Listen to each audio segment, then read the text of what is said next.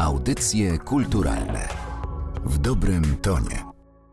Witam Państwa w kolejnym odcinku Audycji Kulturalnych. Moim gościem dzisiaj jest pani Agnieszka Wranicz z Muzeum Kinematografii w Łodzi. Dzień dobry. Dzień dobry. Tematem naszej dzisiejszej rozmowy będzie mistrz, jak już to Pani określiła przed rozmową, Kazimierz Karabasz. I moje pierwsze pytanie to będzie na pewno nawiązanie do lat 60., bo e, Szkoła Karabasza to jest zjawisko, które w latach 60. się narodziło. I generalnie w ogóle ja uważam, że lata 60. to jest taki przełom w kinie dokumentalnym, też światowym, dlatego że przecież wtedy narodziły się nurty takie jak direct cinema i francuskie cinema variete. I właśnie jak my byśmy Kazimierza Karabasza umieściły w tych latach 60. według Pani w polskiej kinematografii? Według mnie to się zaczęło troszeczkę wcześniej. Koniec lat 50. W momencie, kiedy y, po skończeniu szkoły filmowej Kazimierz Karabasz zaczął popełniać swoje pierwsze filmy dokumentalne. Pracował wtedy jakby równolegle z Jerzym Hoffmanem, z Edwardem Skórzewskim i oni weszli w tak zwany czarny, czarną serię dokumentu. I to były koszmarne takie, no może produkcyjniak to jest za mocne określenie, ale to były filmy, gdzie był obraz, w miarę obojętny, niezbyt ładny, gdzie była po zdjęciach, oczywiście już na etapie postprodukcji, nagrywana muzyka, jakieś tam efekty dźwiękowe i dodawano z offu komentarz. Komentarz niezbyt sympatyczny, bardzo często propagandowy. I to były początki. Natomiast, tak jak pani powiedziała, lata 60., ja myślę, że właśnie rok 1960 i muzykanci.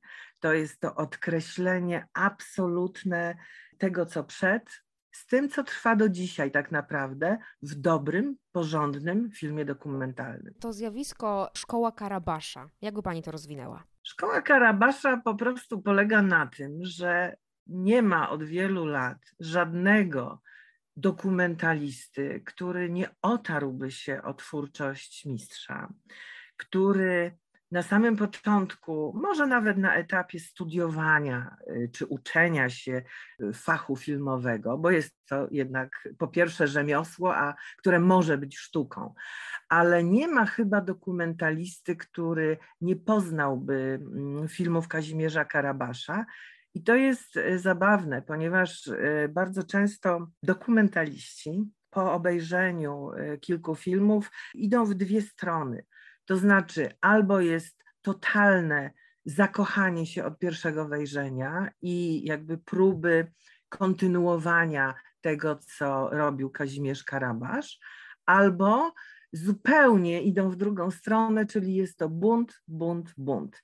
Ale po co jest ten bunt? Bardzo często po wielu latach sami oceniają to, że ten bunt był po to, aby po długim czasie, po kilku produkcjach wrócić do tego, co robił Karabasz i czego no, niektórych z nich uczył. Jak pani mówi o tym buncie, to mi się kojarzy coś takiego, że Kazimierz Karabasz w momencie, kiedy tworzył, był jednak krytykowany. I z czego to wynikało? Wynikało to z tego, że zaczął robić zupełnie coś innego niż obowiązywało y, do tamtej pory. Nagle postanowił odczarować film dokumentalny i postanowił zwrócić uwagę wszystkich swoich widzów na człowieka. A to nie było popularne. Po co opowiadać o człowieku? A jeszcze tym bardziej o człowieku, który nie jest znany, który jest taką sobie postacią, jedną z wielu, które mijamy na ulicy albo w sklepie. Taką postacią żadną. On odkrył, że każdy z nas, my wszyscy, jesteśmy, jeżeli potraktowani z należytym szacunkiem, spokojem, to jesteśmy jednostkami bardzo, bardzo ciekawymi. I po to jest film dokumentalny, żeby o nas wszystkich opowiadać.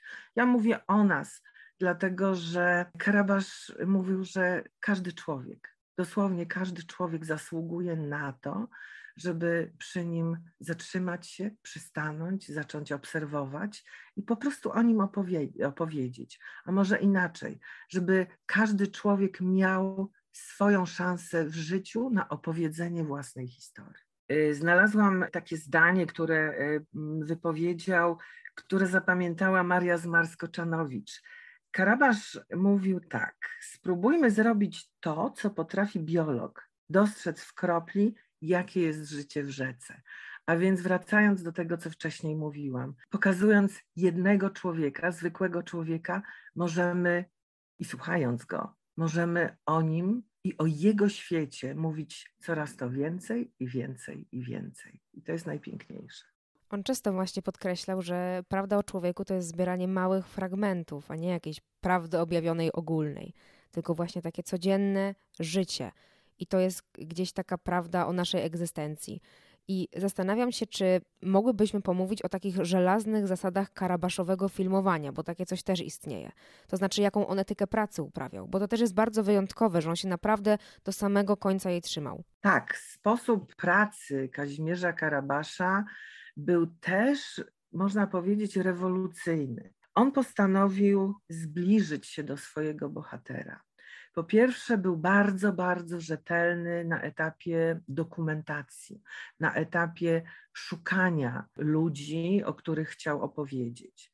Jest taki bardzo piękny film, dosyć długi, ale myślę, że warto mu poświęcić tę godzinę, bo mniej więcej tyle trwa. Rok Franka W. Kazimierz Karabasz szukał takiego Franka W przez siedem miesięcy, a więc rozmawiał z wieloma osobami, E, z młodymi ludźmi.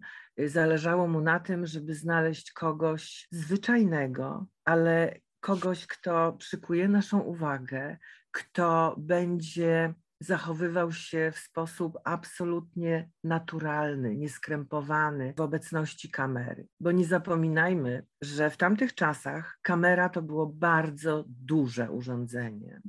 To było bardzo głośne urządzenie pomimo iż w tej chwili ten sprzęt jest dużo mniejszy, cichusieńki, tak uczciwie przyznajmy się do tego, że zawsze jak w naszym otoczeniu jest kamera, to my czujemy to, ten obiektyw, prawda? Gdzieś tam zaczyna nas to peszyć, zaczynamy, ja nie mówię, że wszyscy, ale większość z nas zaczyna się w jakiś sposób kontrolować. Czyli to jest jakby dodatkowa, dodatkowe obciążenie. I Karabaszowi chodziło o to, zresztą nie tylko przy roku Franka W., ale przy wielu, wielu innych filmach, żeby ludzie, mm, z którymi ta jego kamera, właściwie kamera Stanisława Niedbalskiego, prawda, wieloletniego współpracownika Karabasza, żeby stanowić jedność z postacią, o której się opowiada.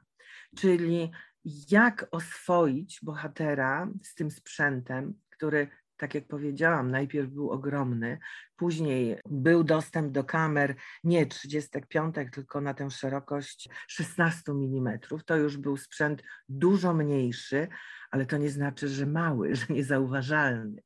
Także oni z, z, ze Stanisławem Niedbalskim w ogóle wymyślili, jakie obiektywy zakładać, żeby móc być blisko bohatera, ale jednocześnie fizycznie odejść z tym sprzętem, czyli zostawić tego człowieka, czy tego człowieka y, z jego tam jakimiś znajomymi, żeby, żeby oni nie czuli, że są filmowani, żeby oni, oni po prostu zachowywali się naturalnie i swobodnie.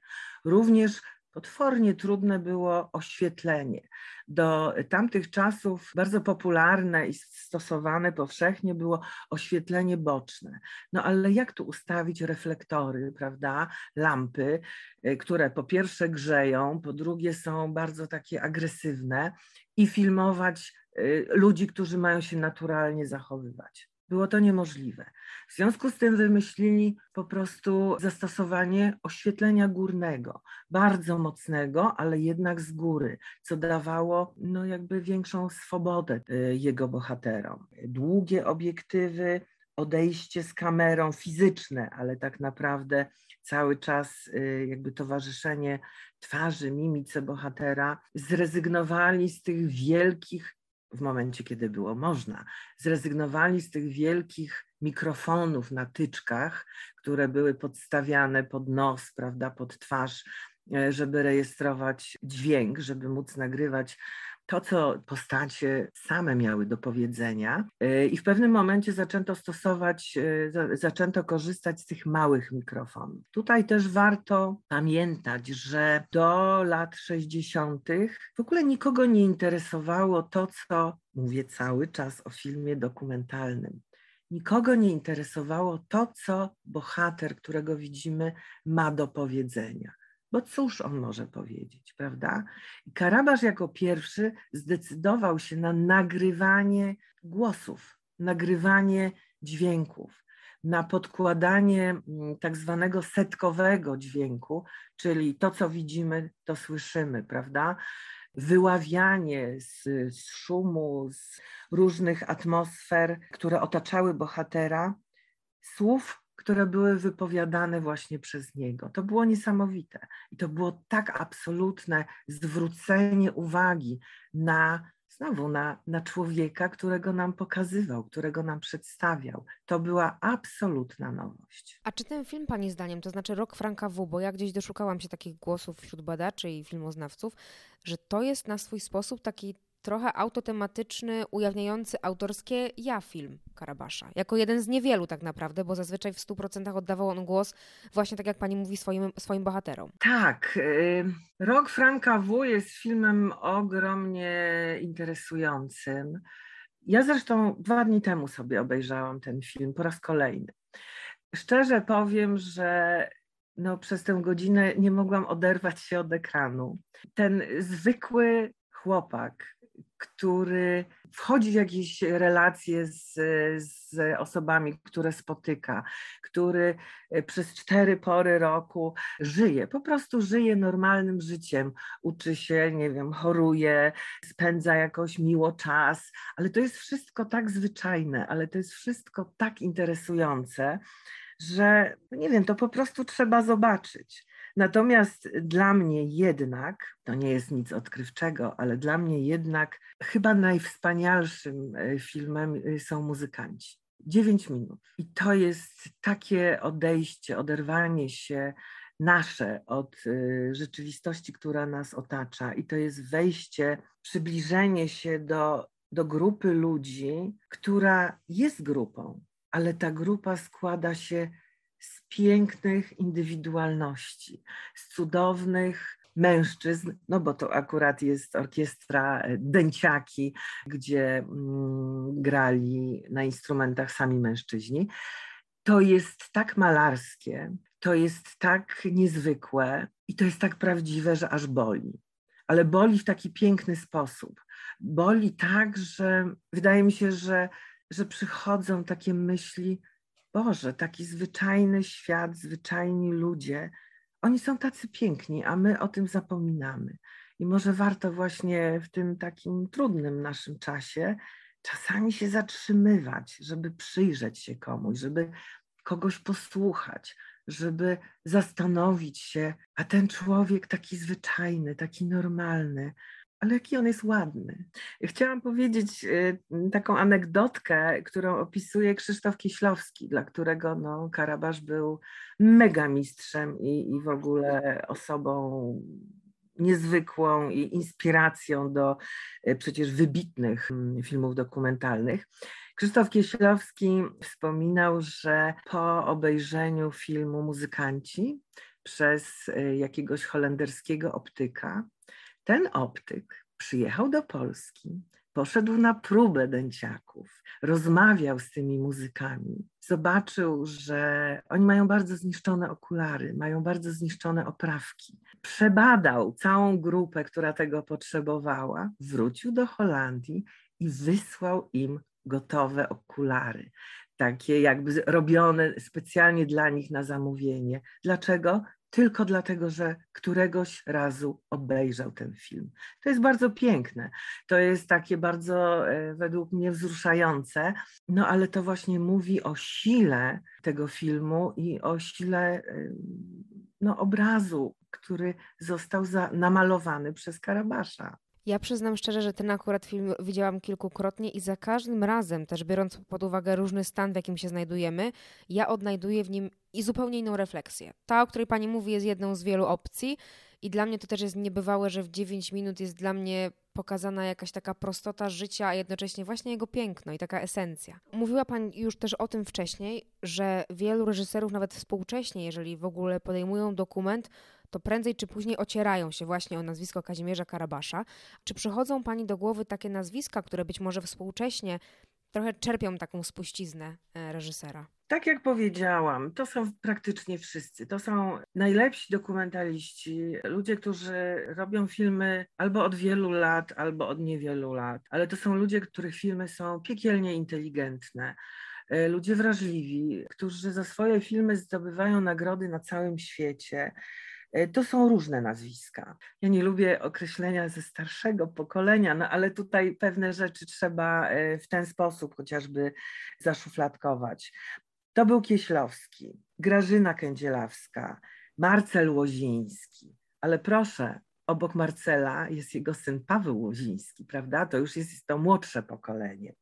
Łukasz Barczyk, Bartek Konopka, Leszek Dawid. Tak jak mówię, to są ludzie, którzy o dokumencie wiedzą bardzo wiele. I oni zawsze wracają do Karabasza. Po prostu bez Karabasza nie byłoby y, polskiego filmu dokumentalnego. Już. Już. To jest ten moment, kiedy chciałabym też wspomnieć o 31. Festiwalu Mediów Człowiek w Zagrożeniu, który już za nami. I jedną właściwie z głównych nagród jest nagroda Cierpliwe Oko, właśnie imienia Kazimierza Karabasza, która zresztą została ufundowana przez Narodowe Centrum Kultury. Kto w tym roku otrzymał tę nagrodę i za jaki film? Tak, ta nagroda pojawiła się już e, w roku 2010. Przez 11 lat jest wręczana i jest to nagroda bardzo znacząca.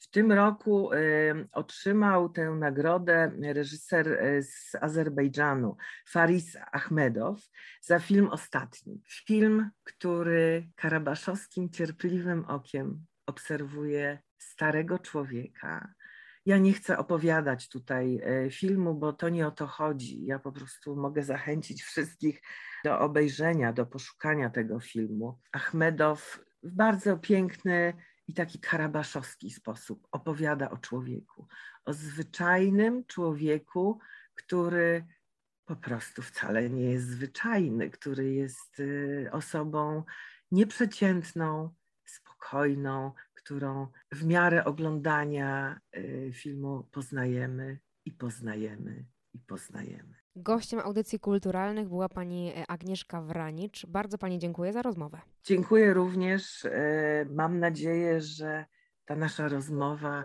sprowokuje kogoś chociaż do obejrzenia filmów dokumentalnych, oczywiście filmów Karabasza. A ja na koniec chciałabym Państwa zachęcić do obejrzenia również filmu Andrzeja Sapija Intensywność patrzenia. To dokumentalny film z 2016 roku, w którym Kazimierz Karabasz opowiada o okolicznościach powstawania swoich filmów.